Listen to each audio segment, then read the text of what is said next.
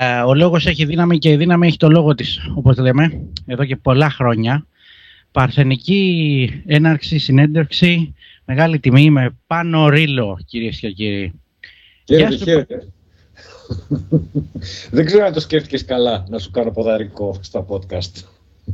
Ε, κοίτα, μόνο και μόνο από το μικρό σου όνομα ε, έχεις πολλά ε, ε, ναι. θετικά Θα το δεχτώ. Πρέπει να σου πω ότι ε, το έλεγα το πρωί στη σύζυγό μου ότι ορισμένα πράγματα είναι λίγο ε, συμπαντικά, καρμικά, να μιλήσουμε έτσι για τον Κοέλιο λίγο. Λοιπόν, θα το πω τόσο αγαπάω.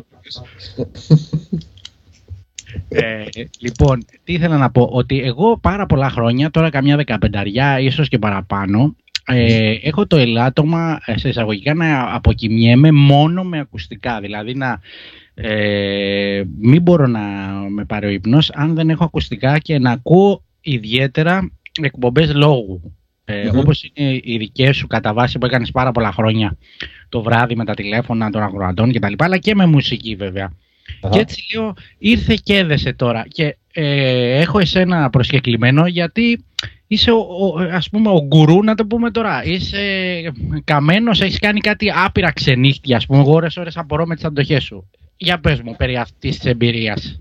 Κοίτα, ε, από την εξέλιξη των πραγμάτων, ας πούμε, μεγαλώνοντας και μπαίνοντας στη φάση του DJing αρχικά, ε, η νύχτα ήταν μέσα στο κόλπο. Οπότε ήρθε, ξέρεις, αβίαστα το βράδυ ε, και όταν φτάσαμε στο ραδιόφωνο, ας πούμε, ξέρεις, το, το παιδικό όνειρο που έγινε πραγματικότητα, το χόμπι, ο χαβαλές που κάναμε στις παρέες ε, στο σπίτι μου κατά κύριο λόγο, στο στερεοφωνικό του πατέρα τότε, με ένα μικροφωνάκι, ένα μίκτη της πλάκας κτλ. Γράφαμε κασέτες και φτιάχναμε ραδιοφωνικές εκπομπές τύπου, ας πούμε, και τις μοιράζαμε μεταξύ μας. Ε, έφτασε να γίνει επάγγελμα ε, και πολύ εύκολα αρχικά σαν ηχολήπτης και μετά σαν, ε, σαν παραγωγός ας πούμε ε, που απλά γούσταρε να κάνει ραδιόφωνο. Ε, δημοσιογραφικές γνώσεις δεν έχω, έτσι, δεν έχω τελειώσει κάποια σχολή δημοσιογραφία κτλ. κτλ, κτλ. Απλά ε, σε αυτή την περίπτωση οδήγησε το ψώνιο. Οπότε με την καλή ή την κακή έννοια όπως θέλει το, το εκλαμβάνει κανείς. Οπότε ήρθε πολύ εύκολα αυτό το της νύχτας και πρέπει να σου πω ότι έβγαινα νύχτες μόνο με νεράκι, χωρίς καφέ. Γενικώς δεν ήμουν ποτέ ε, του καφέ ας πούμε φίλος, οπότε δεν το χρειαζόμουν για να αντέξω το, το βράδυ. Και βέβαια φεύγοντας από το σταθμό γύρω στις 6, μέχρι να μπορέσω να έρθω σε φάση να κοιμηθώ, πέρναγε κανένα δύο ώρο. Δεν ήταν ας πούμε, α γύρισα από το μαμπουπ, έπεσα. Είχα και συνέχεια. Ε, είναι πολύ πιο εύκολο για μένα το βράδυ παρά τώρα πλέον που έχω γυρίσει στην πρωινή ζώνη η οποία έχει άλλο ενδιαφέρον και άλλο κοινό επίσης ε, αλλά αν με βάλεις να διαλέξω ε, θα, θα ψηφίσω νύχτα σβηστά.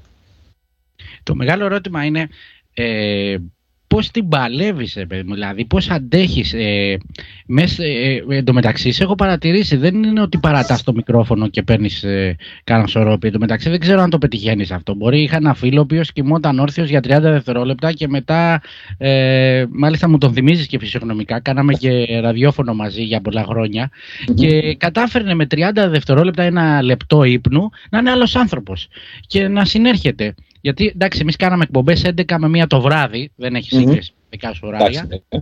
Αλλά και πάλι ήμασταν τσιτωμένοι, ήμασταν φοιτητές, όλη μέρα τρέχαμε, προετοιμάζαμε την εκπομπή, μαθήματα και ήμασταν πτώματα, εν πάση περιπτώσει. Φαντάσου τώρα να κάνεις εσύ, όπως έκανες εκπομπές, θυμάμαι, 2 με 5 με 6 το πρωί. 2 με 5, 2 με 6, ναι, ναι, ναι. Ε, όχι, αυτό το, το κόλπο του φίλου σου το έχω πετύχει λίγες φορές και αυτό σε ενδιάμεσο ύπνο, να σου πω την αλήθεια.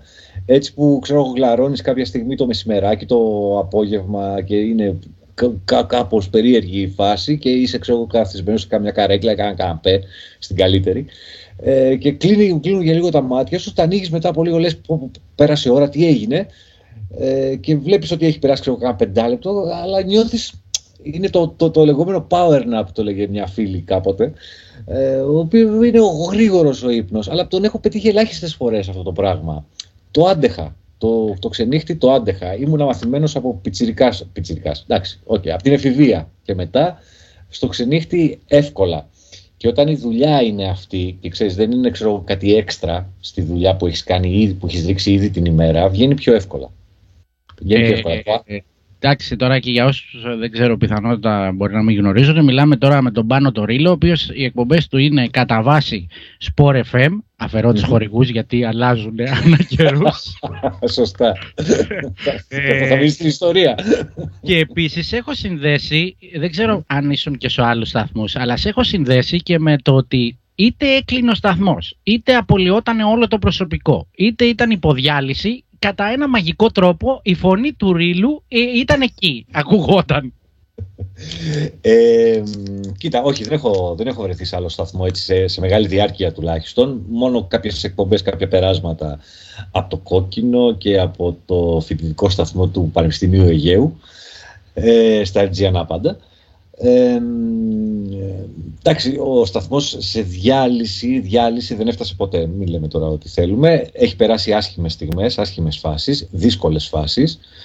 Ε, και όντως η φωνή μου υπάρχει εκεί. Και ε, ξέρεις, δεν το, δεν το συνειδητοποιώ πραγματικά γιατί δεν είμαι στη μεριά του ακροατή να το καταλάβω σε, σε ολόκληρη την οντότητά του πώς, ε, πώς γίνεται αλλά είναι κάτι το οποίο βγαίνει εντελώς φυσιολογικά και υπάρχω εκεί γιατί μπορώ να κάνω και τις δύο δουλειές ταυτόχρονα. Θα μου πεις τώρα, αν βάλω ένα παραγωγό και του δείξω την κονσόλα, ξέρω εγώ, θα δεν θα μπορέσει να το καταφέρει ένα δημοσιογράφο. Κατά πάσα πιθανότητα θα το καταφέρει. αλλά έχοντας και τις δύο ιδιότητες ας πούμε, και του τεχνικού και του ανθρώπου που μπορεί να χειριστεί με κάποιο τρόπο τέλος πάντων και το μικρόφωνο και το λόγο ε, βοηθάει πάρα πολύ αυτό τους ανθρώπους οι οποίοι θα καταρτήσουν ένα πρόγραμμα στο σταθμό και τις, είτε τις δύσκολες ώρες είτε κάποιες ώρες οι οποίες είναι κενές μπορώ να, να τις γεμίσω αξιοπρεπώς πιστεύω τέλος πάντων. Αυτό είναι και θέμα αισθητικής το πώς τις γεμίζεις και αν αρέσει αυτό που βγάζεις στον αέρα ή όχι. Κοίτα, σε αυτό θα ερχόμουν οπωσδήποτε το θέμα. Α, γιατί ο, μιας και έχω παρατηρήσει ότι δεν είσαι ένας παραγωγός που καθοδηγείται ή παίρνει νόρμα ή παίρνει υποδείξεις. Αυτή την αίσθηση βγάζεις. Δεν ξέρω τώρα δεν αφήνω υπονοούμενο ότι το κάνουν άλλοι. Όχι αλλά όχι. σε μένα μου έχει αφήσει μια αίσθηση αυθεντικότητας και το παρατηρώ βέβαια και από το κοινό που σε παρακολουθεί που είναι πολύ μεγάλο.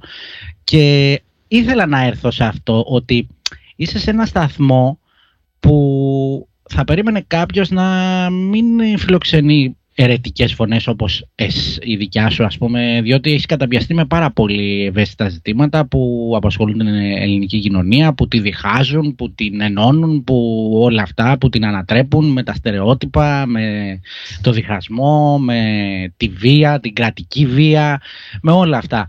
Ε, Πώς εσύ το εισπράττεις και το έκφραζες όλο αυτό ως αίσθηση; Κοιτάξτε, ε, είμαι σε ένα σταθμό ο οποίος από τότε που τουλάχιστον εγώ είμαι ε, στα σπλάχνα του, βρίσκομαι από το 2004 στο, στο Sport FM, στην κονσόλα από το 2008, ε, ο οποίος σταθμός κατεξοχήν ε, ήταν ένας ελεύθερος σταθμός εκτός εισαγωγικών θα το πω ξεκάθαρα ελεύθερο σταθμός. Ο καθένας έμπαινε μέσα και έλεγε αυτό που πίστευε.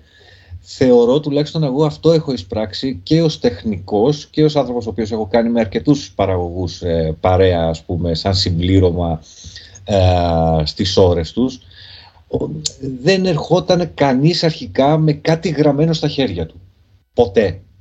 Ποτέ. Όλοι μπαίναν μέσα να κάνουν εκπομπή, ξέροντας το θέμα που κατέχει ο καθένας ε, ξεχωριστά.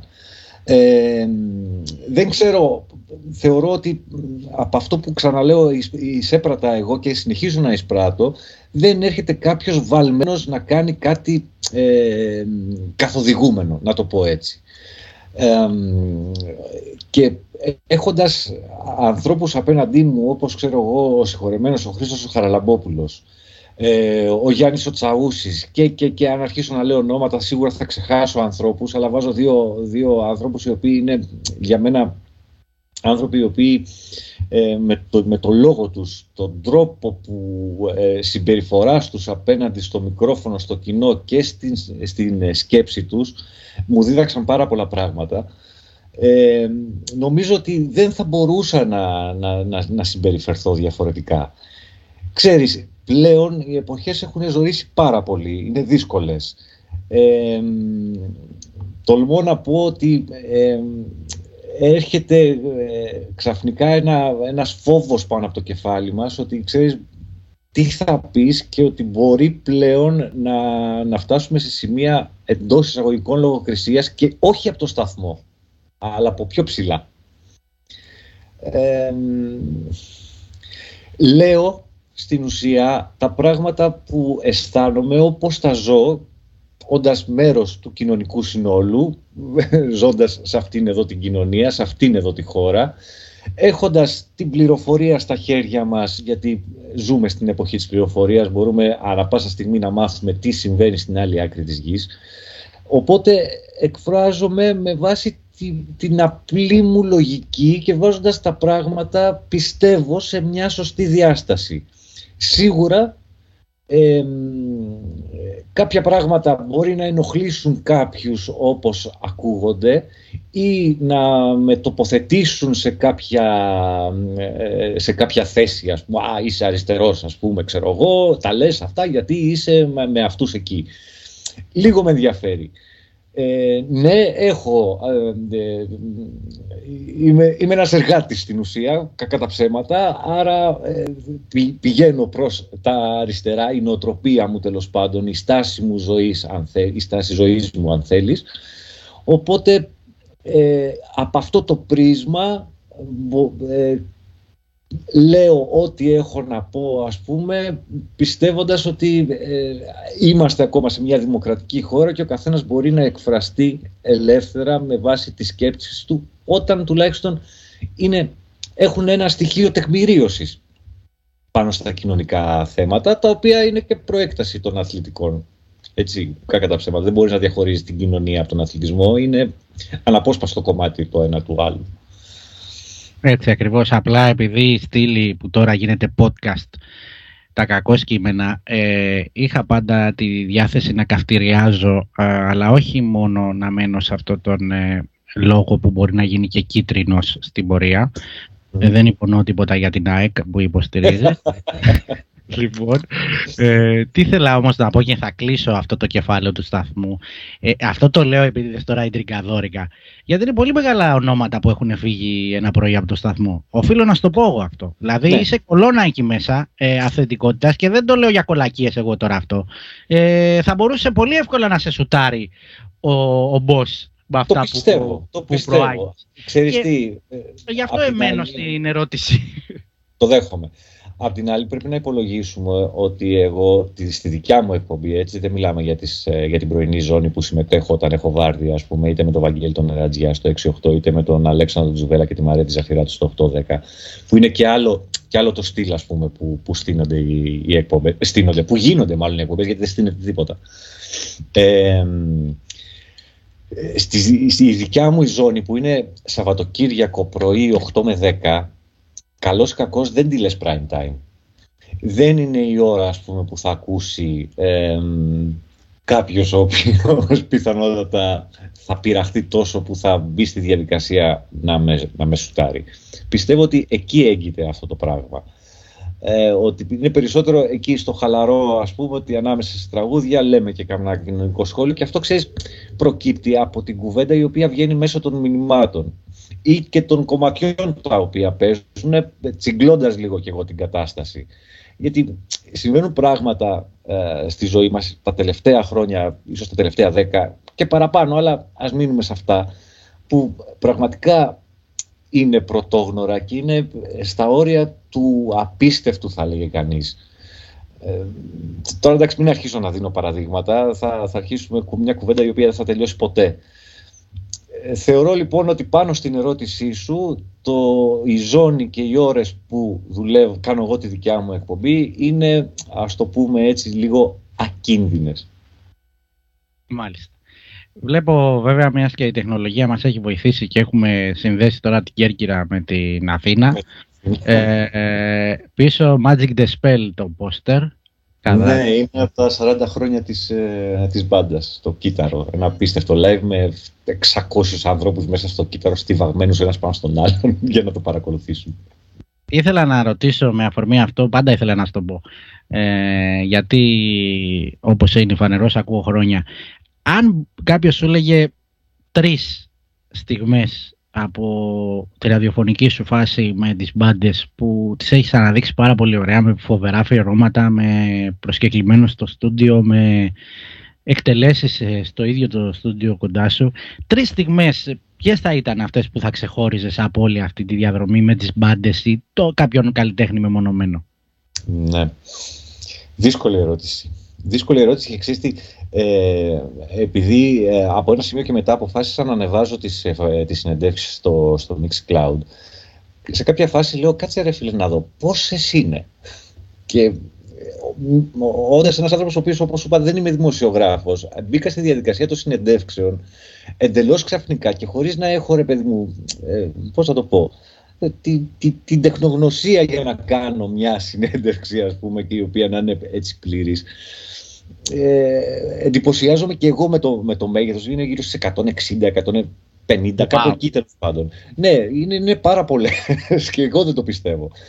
Ε, από αρκετά μεγάλους καλλιτέχνες μέχρι παιδιά τα οποία έτσι έχουν ξεκινήσει να κάνουν τις προσπάθειές τους, κάποιοι συνεχίζουν, κάποιοι σταμάτησαν και πάει λέγοντας.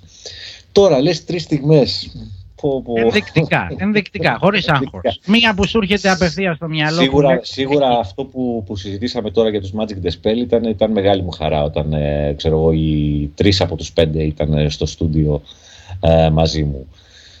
Ε, και αυτό ήταν στη, στην εχθερινή ζώνη. Στην πρωινή πάλι το καλοκαίρι του 20 φιλοξένησα το Γρηγόρη Κλιούμι από τα υπόγεια ρεύματα τον ε, Παναγιώτη Κατσιμάνη από τους Τέους Ενδελέχεια τέλος πάντων και τον ε, Γιώργο Τολαγουρέτο από τους Magic the Spell για να προμοτάρουν και εκείνη μια συναυλία που κάναν τότε στην Τεχνόπολη. Είχα απίστευτο άγχος γιατί πλέον είχα μπροστά μου τρία συγκροτήματα τα οποία με μεγάλωσαν στην ουσία, τρεις ανθρώπους από τρία συγκροτήματα που με μεγάλωσαν. Ε, ίδρωνα πραγματικά μέσα στο στούδιο στο οποίο Εντάξει, κλασικά ε, οι βαθμοί είναι χαμηλοί ας πούμε, λόγω των μηχανημάτων, άρα υπήρχε δροσιά, αλλά εγώ κατέβαζα υδρότα. Ε, έχω κάνει δύο φορές λάθος το όνομα του Γιώργου του Λαγουρέτου, ας πούμε. Ε, έχω νιώσει πολύ άβολα, αλλά ήταν, ήταν πολύ, πολύ ωραία στιγμή που τους είχα και τους τρεις εκεί μπροστά μου, ας πούμε, και μιλούσαμε ε, για τρία καταξιωμένα τέλος πάντων συγκροτήματα. Ε, Κάποιος που πιθανότατα δεν είναι στη ζωή. Ναι, ε, ο, ο Οδυσσέας των Ράζασταρ. Ο Οδυσσέας των Ράζασταρ είχαν έρθει ως Mad Vibes με τον JK1 και τον DJ Willem να παρουσιάσουν το project στο οποίο ξεκινούσαν τότε. Μου κάναν την τιμή να είναι στο στούντιο. Ε, εντάξει τώρα τι, τι να πω για τον Οδυσσέα, για έναν άνθρωπο με τον οποίο κινούμασταν στα, στις ίδιες περιοχές και έτυχε να γνωριστούμε τελικά το 2019. Ε, πολύ άσχημος και ο τρόπος που έφυγε και μιλάμε για ένα παιδί απίστευτο, απίστευτο παιδί. Τέλος πάντων, είναι, είναι πολύ, άσχημη, πολύ άσχημη ιστορία και ακόμα, ακόμα ερευνάται το τι έχει γίνει και ποιος ήταν αυτός που τον άφησε μόφριτο στο, στο δρόμο να ξεψυχάει σε έναν επαρχιακό δρόμο. Τα, στις εποχές που είχαμε πολύ έντονα τη Χρυσή Αυγή έξω από την πόρτα μας, ε, σου είχε τύχει ε, να παίξεις κάνα φύσα ή κάνα αφιέρωμα ή σχετικό και να λάβεις μηνυματάκια σωστά. Μηνυματάκια πάντα, πάντα λάμβανα και πρέπει να σου πω ότι ακόμα λαμβάνω ε, του στυλ σε ενοχλεί που το κόμμα του φυλακισμένου Κασιδιάρη θα μπει στη Βουλή και πάει λέγοντας στις επόμενες εκλογές. Ε, γραφικότητες τεμέ. Ναι. αλλά είναι ένα ποσοστό ανθρώπων το, το οποίο συνεχίζει, υπάρχει, υφίσταται, λειτουργεί ανάμεσά μας και λειτουργεί με αυτόν τον τρόπο και είναι το, το, χειρότερο όλων Ε, και παίρνοντας και θάρρος από αυτά που συμβαίνουν στην ελληνική δικαιοσύνη, βλέπουμε τώρα ότι ένας ε, πολύ σοβαρός τύπος, ας πούμε, από εκείνη την εποχή βρίσκεται ήδη έξω, βάζοντας μπροστά το παιδί του και τα ψυχολογικά του προβλήματα, ντεμέκ κτλ. Ε, βρίσκεται ελεύθερος ανάμεσά μας ενώ είναι ε, καταδικασμένος ως δολοφόνος και χωρίς καν να έχει καθαρογραφεί ακόμα η ποινή του από όσο γνωρίζω, εσύ τα ξέρεις καλύτερα αυτά ως άνθρωπος ναι. που κινείται ε, στα, στα δικηγορικά κτλ. Ε. ε, τότε λοιπόν στην έξαρση της Χρυσής Αυγής τα μηνύματα ερχόντουσαν ε, πολύ δυνατά πρέπει να σου πω ε, και υπήρχαν και κόντρες στον αέρα. Βέβαια με μένα να έχω το πλεονέκτημα ότι ο αντίλογος θα ερχόταν σε ένα μήνυμα μετά από ξέρω δύο-τρία λεπτά μετά το επόμενο τραγούδι και πάει λέγοντας. Εντάξει, σε έχω παρατηρήσει ότι έχεις μία μόνιμη νυφαλιότητα βέβαια και δεν τσιμπάς, δεν τρως το τεράκι. Ξέρεις τι, δεν είναι δύσκολο να ξεφύγει και έχει τύχει στις περιπτώσεις που είχα τις γραμμές όταν ε, ο Γιώργος Χωσμάς ανέλαβε τη διεύθυνση του σταθμού με υποχρέωση εντός εισαγωγικών ή μου ζήτησε, ας μην το βγάλουμε το υποχρέωσε, ας το βγάλουμε, να βγάζω γραμμές. Εγώ είχα υποσχεθεί στον εαυτό μου ότι δεν θα το κάνω γιατί με ξέρω και πιστεύω ότι ε, αν περάσει ε, περάσει κάποιος την κόκκινη γραμμή μου, ε, θα με βγάλει εκτός αυτού και θα γίνουν άσχημα πράγματα στον αέρα. Και αυτό συνέβη. Μάλιστα. Συνέβη μία φορά για τις ομάδες, mm. τότε στη διαμάχη πάω ΚΑΕΚ, και μία, φορά, και μία φορά για τη Χρυσή Αυγή όπου έχω σκοτωθεί με πολύ γνωστό ακροατή τέλος πάντων ε, σε μεγάλα επίπεδα γραφικότητας ο, ο συγκεκριμένος, ο οποίος έπαιρνε και μου έλεγε ότι ε, ε, ε, τα βάζετε με τη Χρυσή Αυγή που δεν έχει κάνει τίποτα κτλ. Και, εντάξει, ε, είναι, είναι εκπομπή η οποία ε, κατ' εμέ, αν εγώ ήμουν διευθυντής σε ένα ραδιοφωνικό σταθμό και άκουγα τον τύπο στο μικρόφωνο να έχει βγει εκτός αυτού, θα τον είχα διώξει. Ε, θα με είχα απολύσει. Και επίσης δεν πρόκειται να ξεχαστούν τα επικά τηλεφωνήματα της Ελένης Λουκά. Ναι, ναι, τα θυμάμαι η οποία εντάξει, ας πούμε από ένα σημείο και έπειτα η γυναίκα δεν, δεν, δεν μπορούσαμε να, να, να, συνεννοηθούμε με τίποτα. Με τίποτα.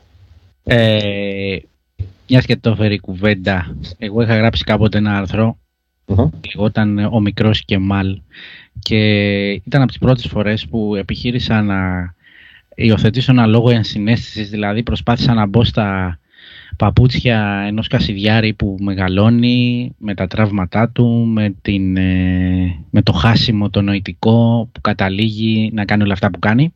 Και θυμάμαι ότι πέρα από το ότι ήταν το πρώτο ας μου επιτραπεί viral άρθρο που ξύπνησα το πρωί και είδα το χαμό που γινόταν γιατί είχα βάλει για εξώφυλλο ένα παιδάκι που γλύφει ένα γλυφιτζούρι που έχει πάνω της σβάστιγκα και μου γράφανε τύποι που πιστέψαν αφενός ότι είμαι αληθινός, ότι είμαι ο ένας Κασιδιάρης μέσα εντός που γράφω. Και μου λέγανε θα πρέπει να ντρέπεσαι σύχαμα της κοινωνίας το τι μου κατεβάσαν ε, και υπήρχαν και οι άλλοι που κατάλαβαν την ηρωνία ε, αλλά ήταν και μέσα στη φασιστική σκοτωδίνη τους και μου τη λέγανε που ηρωνεύομαι το κίνημα της Χρυσής Αυγής δηλαδή Κοίτα, λέω πόσο εύκολα αυτή η ελληνική κοινωνία μπερδεύει τα μπούτια της. Ε, και αυτή είναι και η μαγεία βέβαια της τέχνης, της συγγραφής, ε, του να προκαλείς αυτό λίγο το, το τρυπάκι. Και ήθελα να σε ρωτήσω με αφορμή όλα αυτά, επειδή αυτό το άρθρο, αν θυμάμαι καλά, γράφτηκε πριν περίπου 10 χρόνια, όταν ήμασταν λίγο στις πλατείες των αγανακτισμένων εκεί στις αρχές. Και μεσολαβήσαν όλα αυτά που είπαμε εσύ τώρα με αφορμή όσα συμβαίνουν με τα εμβόλια, με πάλι πλατείες, με σταυρούς και παπάδες, με την απογραφή.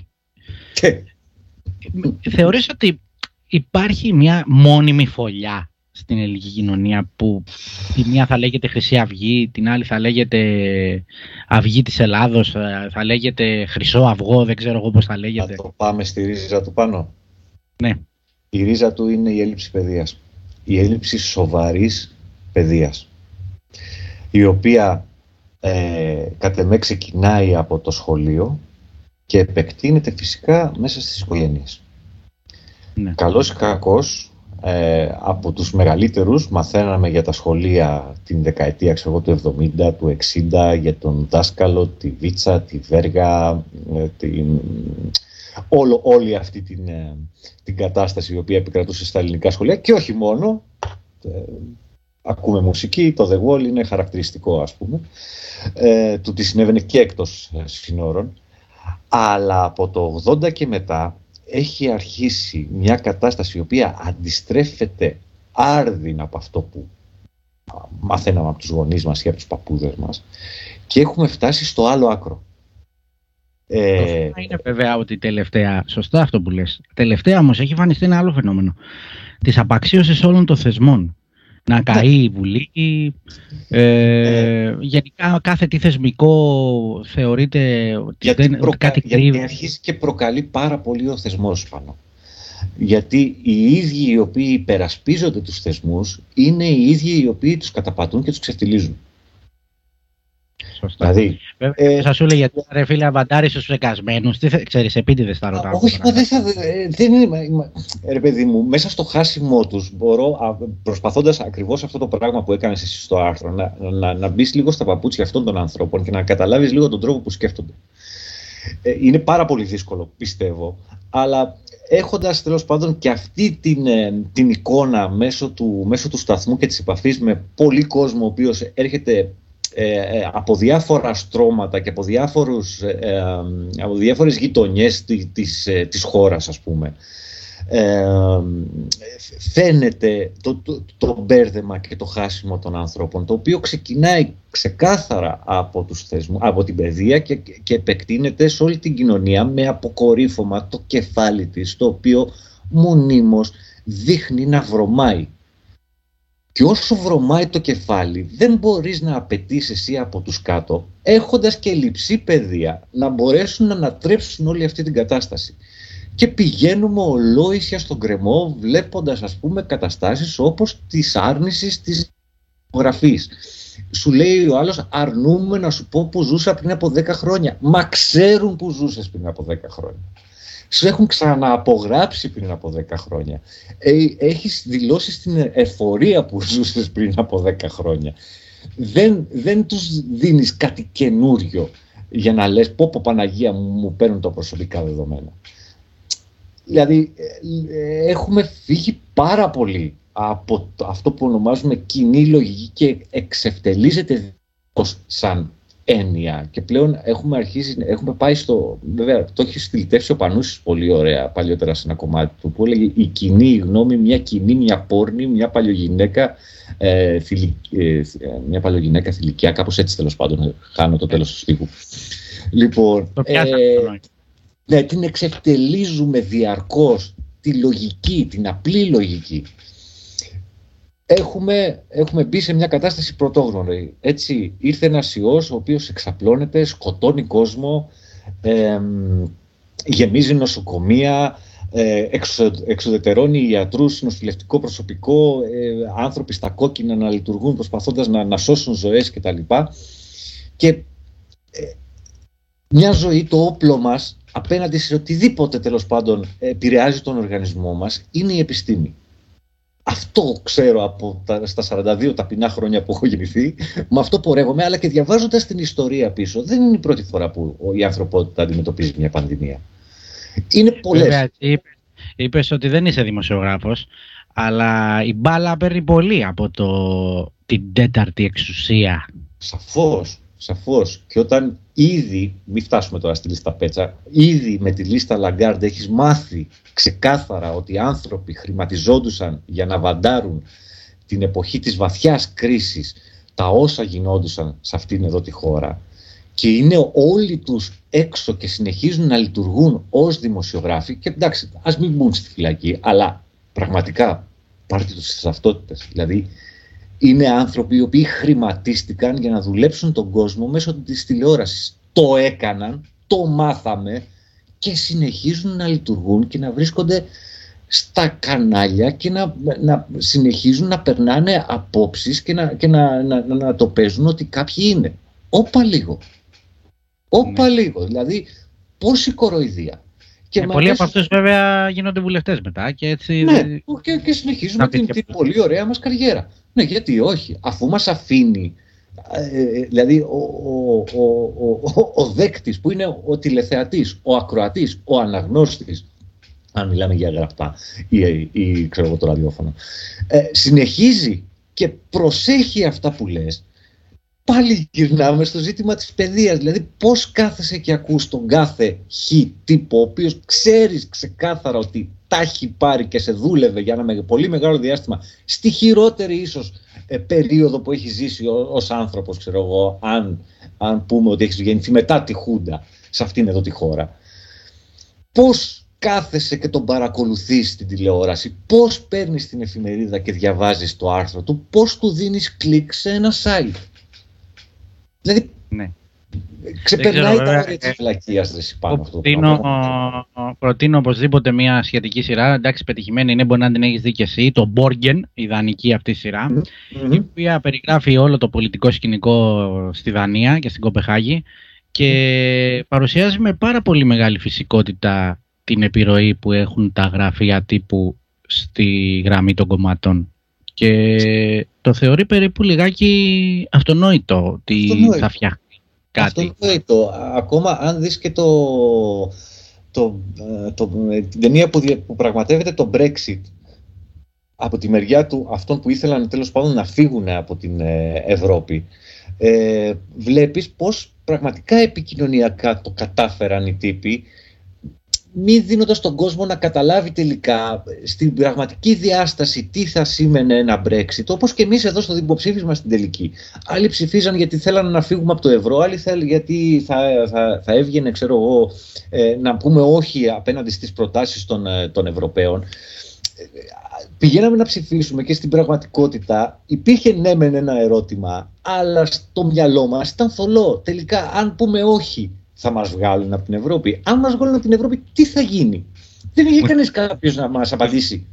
Μου θυμίζει ένα άρθρο πάλι γιατί ε, συνειδητά συνδέω τη συζήτηση αυτή εδώ στο podcast με τα άρθρα ε, που το είχα ονομάσει προδομένος στην 5η Ιουλίου mm και αναφερόταν φυσικά σε εκείνο το αμήχανο συνέστημα που είχαμε μετά το δημοψήφισμα που είχαμε νιώσει ένα υπέροχο, δεν ξέρω εγώ προσωπικά, πέρα από κομματικές προτιμήσεις, εκείνο το εξάμεινο του 2015 ήταν πρωτοφανές από ζήτημα θεσμικό, αξιακό, λαού, θες να το πεις, ένιωθες την ατμόσφαιρα ταυτόχρονα με όλο αυτό τον πόλεμο και το φόβο που μεταδιδόταν τότε με τα λεπτά που θα μας τα φάνε, που οι τράπεζες θα πτωχεύσουν, που θα έχουμε... Ναι, ναι, ναι. ναι ε, θυμάμαι όμως ένα φοβερό συνέστημα αντοχής, ε, αλληλεγγύης, αλτρουισμού, Εντάξει, μπήκανε μέσα σε όλα αυτά και όλοι αυτοί οι ξέμπαργοι, οι τοξικοί, αλλά η βάση ήταν αυτή. Και μετά θυμάμαι όταν δημοσίευσα αυτό το άρθρο, ε, κάποιος με συνάντησε κάτω στα δικαστήρια και μου λέει είσαι συγγραφέας. Λέω ένα blog έχω λέω και γράφω από χόμπι. Μα πήραν λέει ένα άρθρο σου εδώ σε έναν, δεν θα πω τώρα το όνομα, σε έναν ο οποίος είναι στο χώρο του κοινάλ, εν και το επικαλέστηκε και το αναδημοσίευσε σε ένα βιβλίο του ε, που επικρίνει την εποχή εκείνη και μάλιστα κάνει ένα σχόλιο ότι αυτή η απομάγευση, αυτή η απογοήτευση ε, εμού ως ε, πεισμένου, ψεκασμένου θεωρεί εκείνος, ε, της εποχής εκείνης, ε, είναι ενδεικτική για το ότι τι τελικά άτομα πήγαν τότε να μας κυβερνήσουν. Και θέλω να πω δηλαδή ότι ακόμα και στις κορυφές δημοκρατικές να το πούμε, ε, λαϊκές να το πούμε, πώς να, όπως και να το βάλεις στιγμές αυτού του τόπου, έχουμε και ενοχές από πάνω πλέον. δηλαδή, Πραγματικά. Αυτός ο λαός, πώς, θα, πώς δεν μπορώ να καταλάβω ποια, ε, σε σχέση με όσα λέμε όλη αυτή την ώρα, πώς είναι η αφετηρία του, ποια είναι η κατάληξη. Ε, ειλικρινά είναι ώρες ώρες και εγώ που μπερδεύομαι και δεν μπορώ να καταλάβω. Είναι φλού, πάνω είναι φλού. Είναι φλού, ξεκάθαρα είναι φλού ένα, ένα θαμπό τοπίο όπου ξέρω εγώ προχωράμε, προχωράμε, προχωράμε και δεν ξέρουμε. Δηλαδή στο επόμενο βήμα μπορεί να είναι ο γκρεμός, θα πέσουμε. Δηλαδή είναι το, τόσο, τόσο φλού, τόσο... Οπότε θα συνασπιστούμε μόνο όταν μας την πέσουν οι Τούρκοι. Εγώ θεωρώ ότι θα συνασπιστούμε. Θα, θα συνασπιστούμε σε κάτι το οποίο δεν θα γίνει κατ' εμέ. όταν θα αρχίσεις να βλέπεις κόσμο να πεθαίνει στα πεζοδρόμια. Μάλιστα. Εγώ αυτό πιστεύω. Αλλά ε, το ίδιο το σύστημα εντός ή εκτός εισαγωγικών δεν θα αφήσει κάτι τέτοιο να γίνει. Ναι, αυτό θα είχε ήδη συμβεί ενδεχομένως με τον κορονοϊό που περίπου είδαμε τι εικόνες. Ναι, εντάξει. OK. Okay. Μα ξέρεις τι. Το απίστευτο είναι ότι. και γελάω τώρα, ενώ δεν θα έπρεπε. Εδώ και πάρα πολύ, ένα μεγά, πάρα πολύ μεγάλο διάστημα πεθαίνει κόσμος καθημερινά από 50 έως 100, 100 πλάς πλέον στις μέρες που συζητάμε τώρα και δεν μας υδρώνει και πολύ τα αυτή πάνω. Ε, βέβαια. Μιλάμε για 100 ανθρώπους καθημερινά οι οποίοι φεύγουν από τη ζωή και δεν μας υδρώνει τα αυτή. Είναι νούμερο. Στην, δεν, δεν νιώθουμε την πραγματική του διάσταση εκτός αν έχει χτυπήσει στην πόρτα μας, αν είναι κάποιος στον κύκλο μας. Και εσύ, αν ερχόταν ένα ακόμα αύριο αναρχοαυτόνομο ή δεν ξέρω εγώ τι, δεν θέλω να σε τοποθετήσω, αλλά εν τόσο έχει συντηρητικό. Και σου λέγε πάμε, ε, θα συμμετείχες. Σαν ιδέα μου έχει περάσει από το μυαλό, ας πούμε, ακριβώς, πάνω κάτω η ερώτηση που έχεις κάνει. Γιατί ξέρεις, είναι το ερώτημα που λέει όλο λέτε, λέτε, λέτε, αλλά δράση ναι. δεν αναλαμβάνεται. Ξέρεις τι, θεωρώ ότι η δράση, η δικιά μου, είναι από το μετερίζει που έχω, το να προσπαθήσω τέλος πάντων να πω πέντε πράγματα και να προσπαθήσω όχι να καθοδηγήσω μυαλά, αλλά να, να τα βάλω να, να σκεφτούν σε ένα, σε ένα δεύτερο στάδιο, αν θέλεις, σε περίπτωση που δεν το έχουν κάνει. Ε, νομίζω ότι είναι ένα μικρό ξέρω εγώ, λιθαράκι προσφοράς. Έστω ας είναι ένα μικρό λιθαράκι προσφοράς. Αν γινόταν κάτι τέτοιο, μπορώ να σου πω ξέρω εγώ τώρα όχι. Και να γίνει μετά από τρία χρόνια και να πω άντε να βοηθήσω, να γίνω αρρωγός. Ε, δηλαδή είναι, είναι το, το, τόσο φλού και αυτό ακόμα. Ε, πιστεύω πως όχι, δεν, δεν έχω δουλειά σε αυτή την πολιτική σκηνή έτσι όπως τη ζούμε. Δηλαδή κάποια στιγμή ακούστηκε ότι ο Ρουβίκονας, αυτό ξέρω, η τρομοκρατική οργάνωση που πετάει τρικάκια και γράφει και με κανένα σπρέι κανένα τείχο ας πούμε και ναι. ξέρω το τρομοκρατικό κόσμο και δουλειά. Ε, θα κατέβαινε σε, με ψηφοδέλτιο σε κάποιες εκλογές. Άρχισα να, να σκέφτομαι λοιπόν ότι ρε φίλε αυτούς θα τους ψήφιζες εσύ άμα κατέβαιναν. Ξέρω εγώ. Ε, γιατί... να σου πω και συγγνώμη που σε διακόπτω ότι έχω δυστυχώς βιώσει πολύ άσχημα την τραγωδία της Μαρφίν με μια παιδική φιλία που υπήρχε εκεί μέσα ε, ζει το άτομο ευτυχώς. Πρέπει να σου πω ότι το γεγονός εκείνο μας δίχασε τόσο πολύ ε, που πλέον δεν μιλάμε δηλαδή είναι μια φιλία που τελείωσε και είναι, είναι κάτι που πάντα εμένα η φιλία με πονάει όταν τελειώνει γιατί είναι ένας θάνατος εν και θα έλεγα και χειρότερος και αποχωρισμό ερωτικού τύπου. Ναι, ε, ε γιατί το φίλο είναι άλλη, άλλη, διάσταση. Είναι και πολλά τα παιδικά, οι συνειρμοί, το ένα, τα άλλο βιώματα. Ε, είναι όμως πολύ χαρακτηριστικό παράδειγμα πως ε, ένα γεγονός με αφορμή το Ρουβίκονα που είπες τώρα εμένα με έκανε στα μάτια του παιδικού μου φίλου ή άλλων ως υπερασπιστή τρομοκρατών.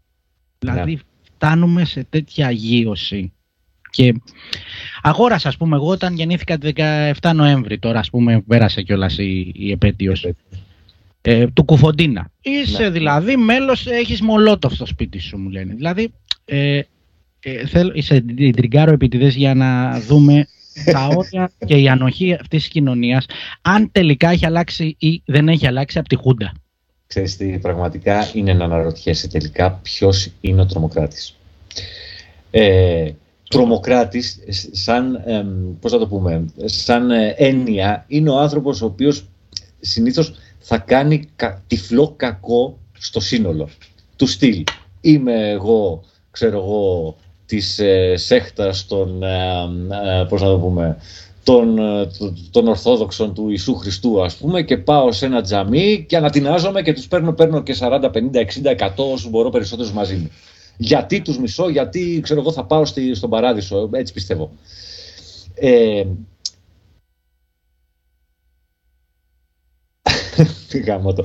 ο Κουφοντίνας, ο κάθε Κουφοντίνας προσπάθησε να χτυπήσει τι; Έκανε τυφλά χτυπήματα.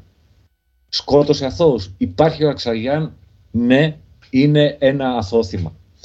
Αν πάμε πίσω στη δεκαετία του 70, στις αρχικές ε, ε ε, ενέργειες της 17 Νοέμβρη θα βρούμε τον κόσμο, τον πολύ κόσμο να να, συ, να συνενεί με τις, με τις κινήσεις της 17 Νοέμβρη. Η 17 Νοέμβρη αρχίζει να αποδομείται στην ουσία μετά, το, μετά τη δολοφονία του, του Παύλου Μπακογιάννη.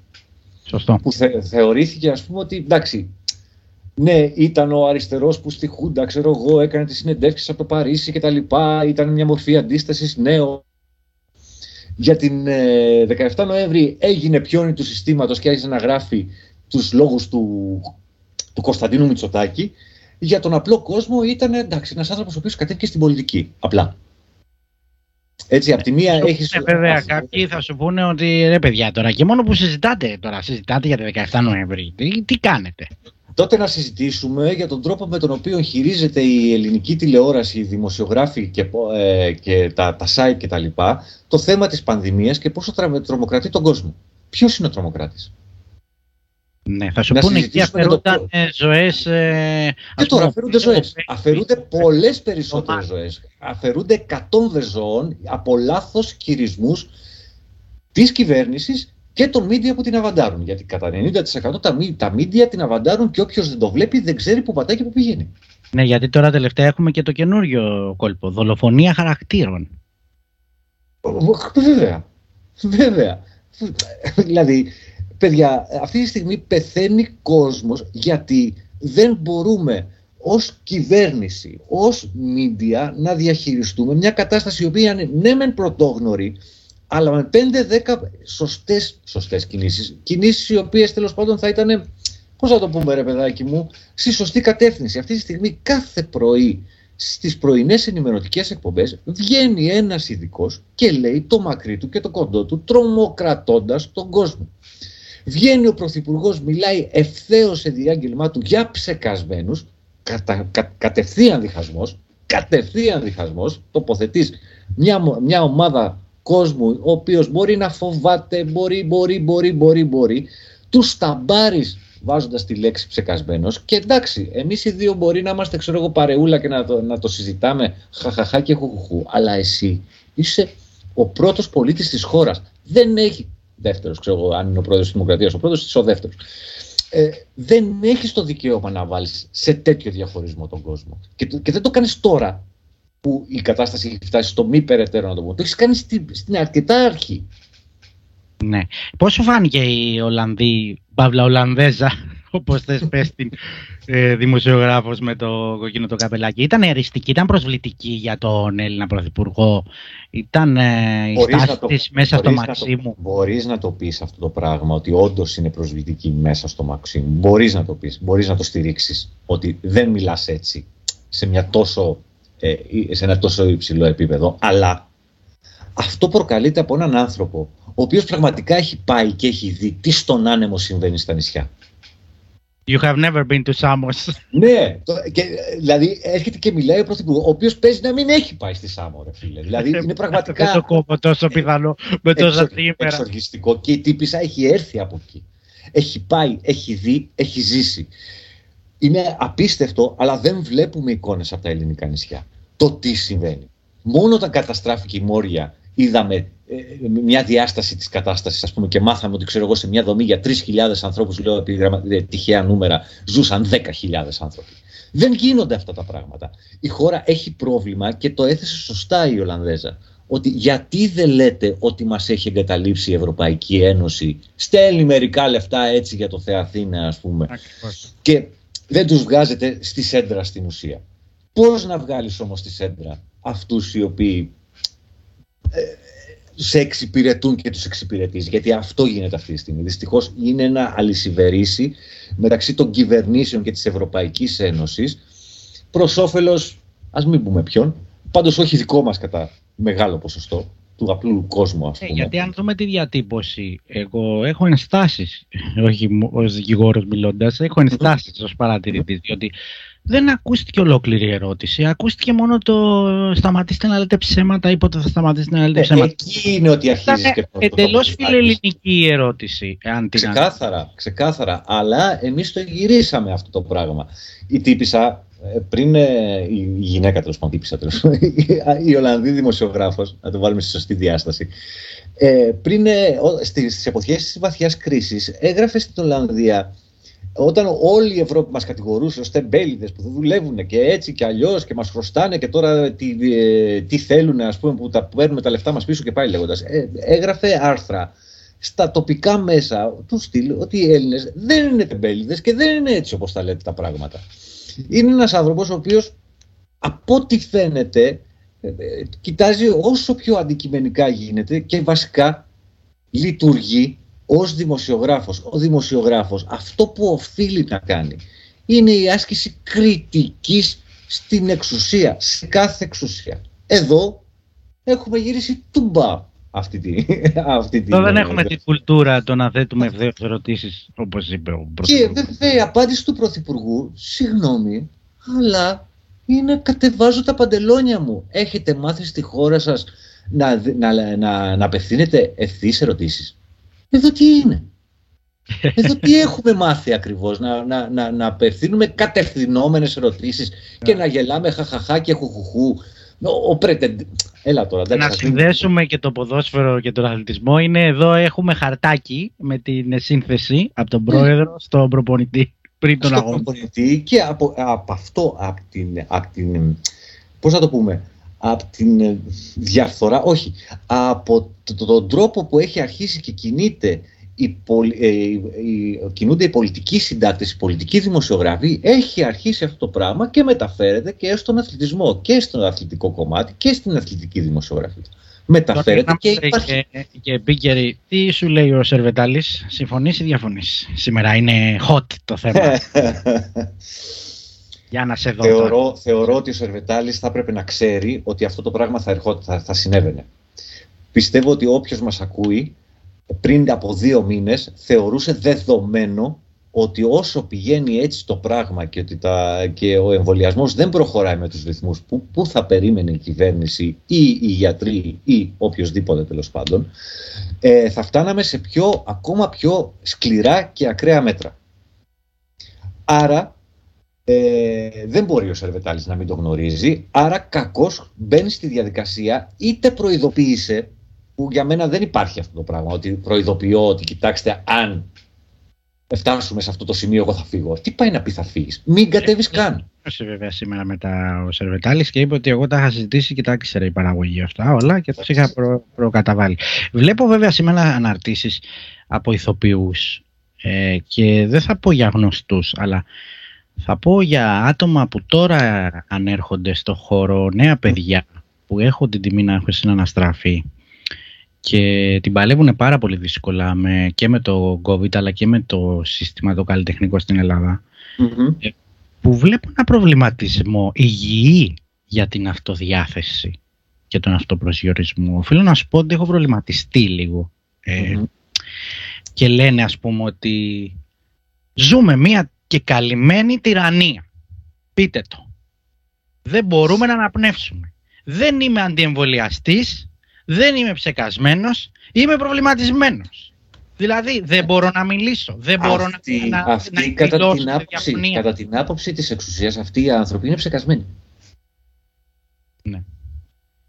Γι' αυτό, γι αυτό στο, στο ανέφερα νωρίτερα, γιατί τσουβαλιάζουμε μια ολόκληρη ε, ε, πώς το μια, μια ολόκληρη ε, μάζα ανθρώπων οι οποίοι μεταξύ αυτών υπάρχουν αυτοί οι οποίοι είναι, δεν γνωρίζουν γιατί είναι αυτοί οι οποίοι θεωρούν ότι κάνουν κάποια, κάποιο είδους επανάσταση μην κάνοντας το εμβόλιο, αντιστέκοντας την κυβέρνηση. Λες και δεν υπάρχουν εκλογές για να αντισταθούν στην κυβέρνηση. Αλλά πάμε παρακάτω. Ναι. Μέχρι εκεί φτάνει η λογική, το καταλαβαίνω. Okay. Υπάρχουν οι άνθρωποι οι οποίοι δεν μπορούν να κάνουν το εμβόλιο, διότι. Ε, έχουν υπάρχουν ε, ε, λόγοι υγείας οι οποίοι τους εμποδίζουν ή τους φοβίζουν λίγο παραπάνω από όσο έναν υγιή εντός ή εκτός εισαγωγικών πολίτη αυτής της χώρας.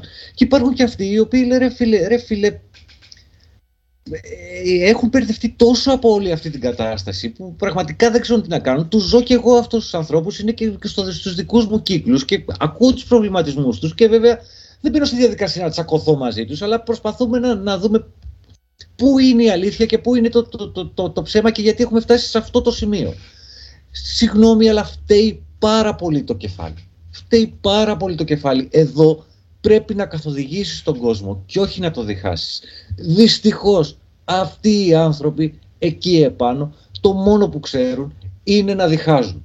Και να κάθονται να κάνουν καφενιακές συζητήσεις από τα έδρανα της Βουλής και να ξεκατηνιάζονται σαν κοινές κατίνες της γειτονιάς στο κοινοβούλιο. Άνθρωποι οι οποίοι πληρώνονται παχυλά από όλους εμάς για να, να επιτελέσουν έργο κάθονται και ξεκατηνιάζονται σαν τις τελευταίες κυρακατίνες τη δεκαετία του 60. Μάλιστα. Εγώ θέλω να πω τώρα κάτι και με τις εκπομπές σου. Μέσα στη νύχτα έτσι ή τα πρωινά όταν ακούω έχω ανακαλύψει πάρα πολλά συγκροτήματα εξαιτίας σου ή τραγούδια. Ε, θυμάμαι ένα πολύ χαρακτηριστικό που ήταν ε, διασκευή στο Βλάση Μπονάτσο με τις μεταμορφώσεις. Ήταν το πιο χαρακτηριστικό της Μαρίνας σου, πώς, πώς λέγεται, το διαφεύγει τώρα. Ναι. Μα τι να σου πω. Ναι. Και, και είχα κολλήσει με αυτό το κομμάτι και εν πάση τόσο έχω βρει και άλλα τέτοια από τις εκπομπές σου. Ε, τι θέλω να πω. Έχεις ε, ε, επιλέξει, βλέπω στο, στο πρόγραμμα των εκπομπών σου, καλλιτέχνες, τραγούδια, συγκροτήματα, δίσκους με ένα νόημα. Μέσα, μέσα στις άκρες βγαίνει ένα νόημα, ένα Θεωρώ λοιπόν τώρα, συνδυάζοντας την κουβέντα μας μέχρι τώρα, ότι λέγαμε ας πούμε στις πιο σκοτεινές εποχές της ανθρωπότητας η τέχνη ε, ζωήρευε και έβγαζε... Και οδήγησε πολλές φορές. Το, ναι, και οδηγησε Τώρα όταν ζούμε δηλαδή μια αντίφαση, ένα οξύμορο, δεν ξέρω αν έχει επαναληφθεί ιστορικά ποτέ αυτό, το ότι οι ίδιοι καλλιτέχνες δεν μπορούν να προβούν σε τέχνη είτε λόγω περιορισμών, είτε λόγω συνθήκων, είτε λόγω εμβολιασμών και όλα αυτά που λέμε. Δηλαδή, με λίγα λόγια, δεν μπορεί να ανέβει μια παράσταση. Ή ένας ε, ηθοποιός κατεβαίνει και διαλύεται μια παράσταση. Ή δεν μπορεί ναι. να περιοδεύσει. Ή δεν γίνονται συναυλίες. Γιατί ε, δεν δουλεύουν τα μαγαζί, τα κλαμπ. Ε, λοιπόν, τι θέλω να πω. Ναι. Θέλω να πω ότι πώς εν τέλει τα ρημάδια, τα μηνύματα θα δοθούν όταν ο ίδιος ο, ο δεν μπορεί να λειτουργήσει. Ε, ε, αν εξαιρέσουμε ας πούμε τα βιβλία που μπορεί κάποιος να γράψει και να δημοσιεύσει ασχέτως ναι. μέτρων. Να κάνει ξέρω εγώ ένα βιντεάκι ένα podcast, podcast όπως κάνουμε εμείς τώρα. Θεωρώ και ήθελα τη γνώμη σου δηλαδή εσύ ως παραγωγός που έχεις αναδείξει και έχεις βοηθήσει τον κόσμο να μεταλαμπαδευτούν μηνύματα μπορεί να μην το έχεις κάνει συνειδητά αλλά έχει συμβεί αυτό μέσω mm. των εκπομπών σου να ψαχτεί, να προβληματιστεί, να ακούσει, να γουστάρει, να δει ένα στίχο ωραίο, να, να ψάξει, να διαβάσει. Ε, δεν είναι τώρα λίγο ε, ακόμα πιο επίφοβο και αντιφατικό να μην έχουμε ούτε πια την τέχνη διαθέσιμη όπως πριν. Λοιπόν, ε, εδώ είναι, υπάρχουν πολλές αναγνώσεις πάνω σε αυτό το πράγμα που λες. Μία είναι πολύ απλή και λέει ότι το ίδιο το σύστημα θέλοντας να συνεχίσει να υφίσταται όπως υφίσταται χωρίς κάποιον να το κατακρίνει βρίσκει τον τρόπο να θάψει όλα αυτά τα οποία θα, πιθανότατα θα ξυπνούσαν 5-10 μυαλά περισσότερα. Έτσι, έχει βρει τις άμυνες αυτές που αντιστέκονται απέναντι σε κάθε μορφή τέχνης είτε ε, ε, εξευτελίζοντάς τις εξευτελίζοντάς την ας πούμε λέγοντας ξέρω, ότι ανέβηκε μια παράσταση ξέρω, εγώ, η οποία ε, θυμάμαι στο θέατρο χιτήριο να είναι απ' έξω χρυσαυγίτες, παπάδες, ιστορίες και να χώνονται. Επειδή ο τίτλος, πρόσεξε, επειδή ο τίτλος, επειδή ο τίτλος του, τη, της, ε, της παράστασης αναφερόταν στο Χριστό, ενώ μέσα δεν γινόταν τίποτα σε σχέση με το πρόσωπο του Ιησού Χριστού. Αλλά, εν πάση περιπτώσει, ο ντόρος έγινε και η παράσταση κατέβηκε γιατί απ' έξω ήταν κάθε μέρα οι τραμπούκοι ας πούμε και τραμπούκιζαν διαρκώς. Ε, είτε με οποιονδήποτε άλλο τρόπο ε, βγάζοντας την τέχνη έξω από την καθημερινότητα του κόσμου, στείνοντάς τον απέναντι στην τηλεόραση, να βλέπει αστεία σόου, ας πούμε, και αχαχαχά και χουχού και τι ωραία και τι καλά, ε, είτε κλείνοντάς τον πάνω σε ένα κινητό, ας πούμε, να παρακολουθεί ένα timeline ανεβοκατεβάζοντας διαρκώς, διαρκώς, διαρκώς, ε, ξέρω εγώ, οι γυναίκες να βλέπουν ωραία σώματα αντρικά, οι άντρες να βλέπουν ωραία βυζιά με γάμα και πάει λέγοντας. λοιπόν, αποχαυνό, βγάζοντας τον εντελώς, εντελώς από, την, από, από το τι μπορεί να του προσφέρει η τέχνη. Είτε λέγεται, ο, το, είτε λέγεται θέατρο, είτε λέγεται μουσική, είτε λέγεται ένα βιβλίο, είτε λέγεται ο, οποιαδήποτε μορφή τέχνης τέλος πάντων μπορεί να σε βάλει σε, σε μια διαδικασία να σκεφτείς και λίγο παραπέρα από τα προφανή.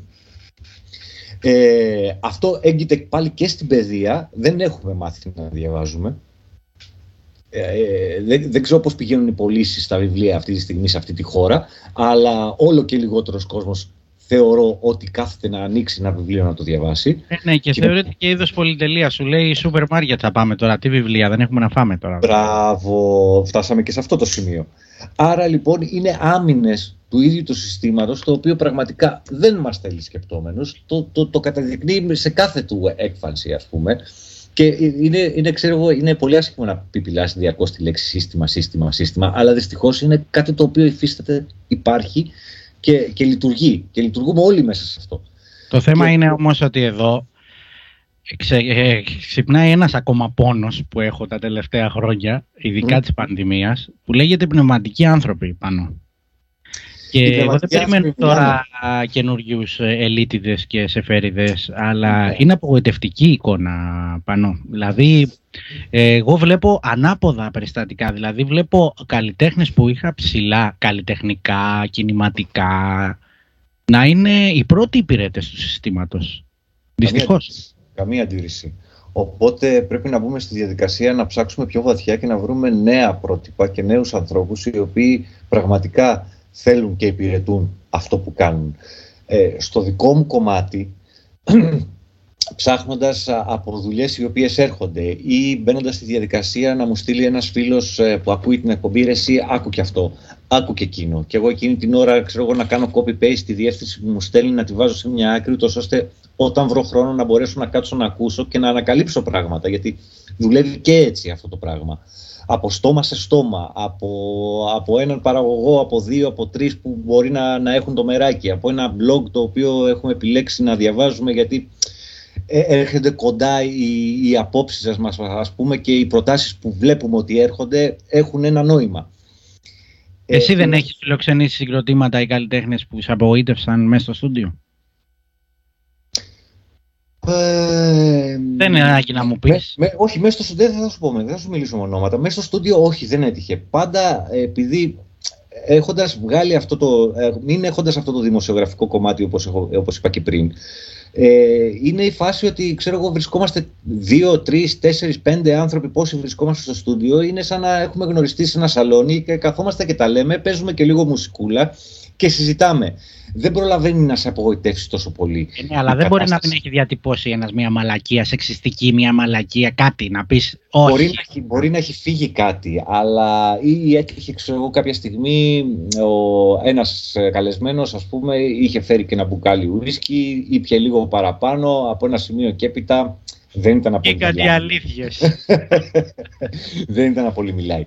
Αργότερα, με φιλοξενούμενο με τον οποίο ε, τα είχαμε πει και πάρα πολύ καλά κιόλας ε, στο στούντιο, βρεθήκαμε να ξεκατηνιαζόμαστε εντός εισαγωγικών, πολλών εισαγωγικών στα social media, κρεμα, έχοντας με κρεμάσει κατε, ξεκάθαρα στο προφίλ του, γιατί διαφωνούσαμε στο γιατί οι νέοι διαλέγουν να ακούσουν μια, ε, κάποιες hip hop μπάντες, ας πούμε, οι οποίες έχουν να πούν και κάτι πέντε πράγματα και δεν στρέφονται στο ροκ.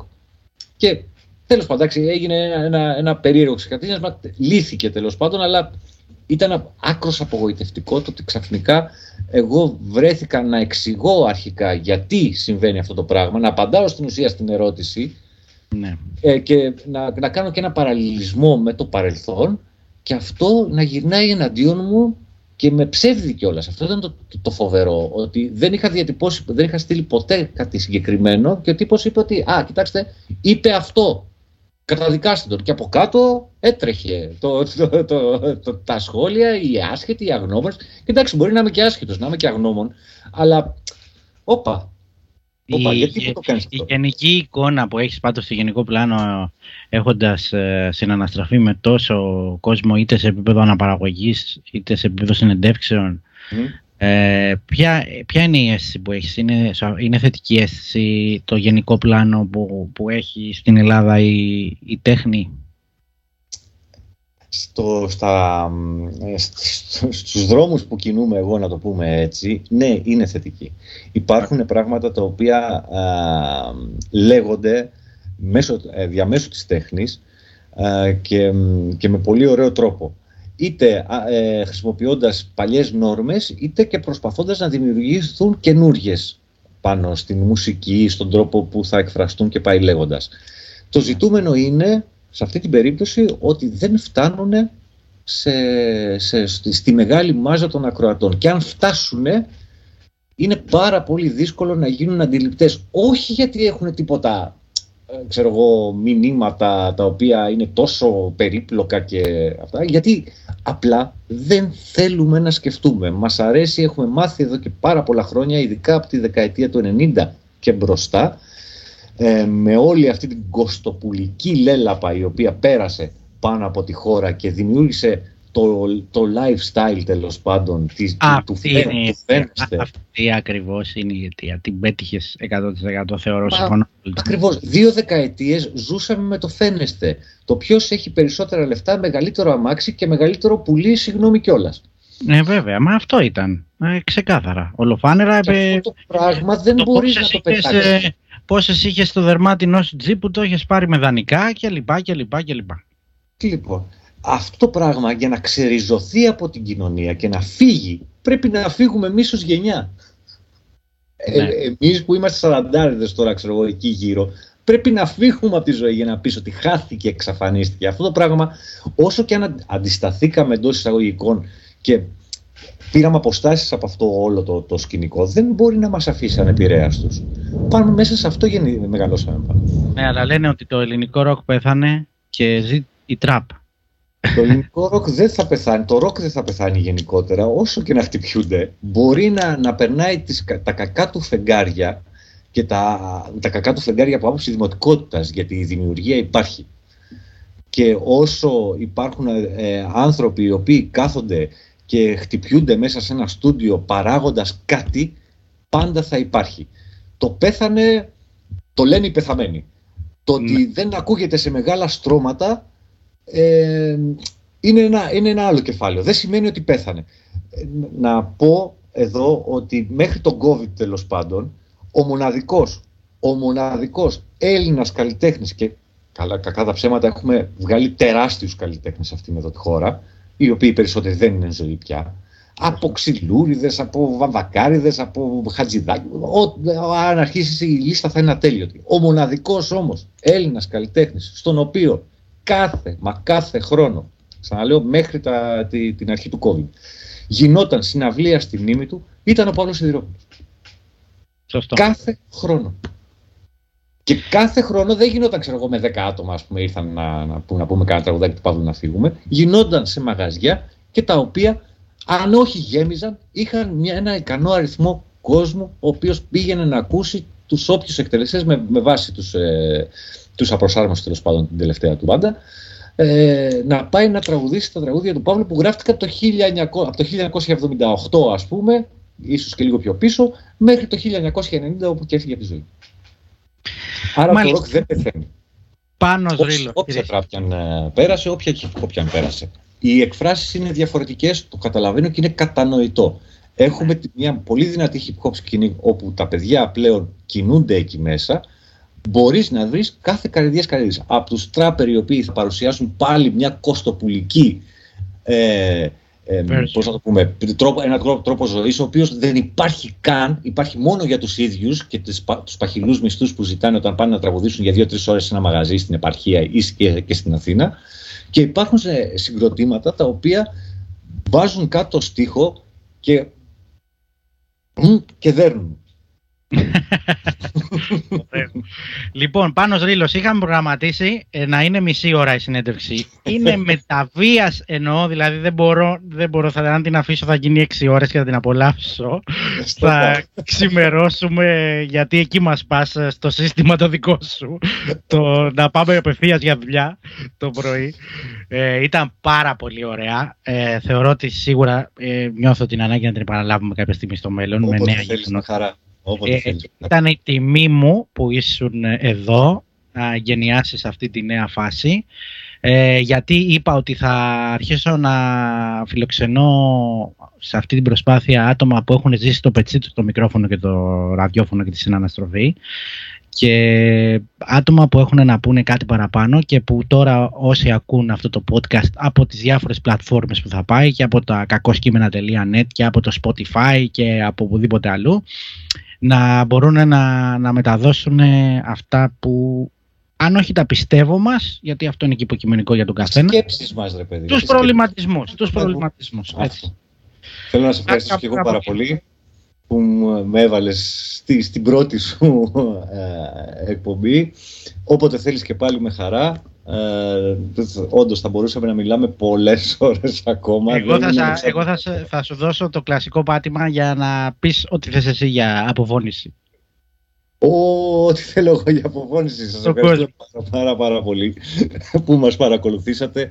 Ε, να είστε όλοι καλά και όπως έλεγε και ο Χρήστος Χαραλαβόπουλος, να προσέχετε αυτούς και αυτά που αγαπάτε και να σκέφτεστε διάολε. Είναι νόμιμο και δωρεάν. Όπως κλείνω τις εκπομπές μου πλέον. Τι ωραία, τι ωραία. Και να αγαπάτε, αν θυμάμαι καλά, έλεγε για τους πάντες πλην τον καθαρμό. Παλιότερα, ναι. Έτσι το ναι, ναι. Λοιπόν, πάνω, ε, καλή συνέχεια σε ό,τι κάνεις. Θα είμαστε εδώ να σε ακούμε. Εσένα, κάθε επιτυχία εύχομαι στη, στην προσπάθεια που κάνεις και ε, ό,τι χρειαστείς είμαστε εδώ. Σε ευχαριστώ, σε ευχαριστώ. Keep the faith. Γεια. Yeah.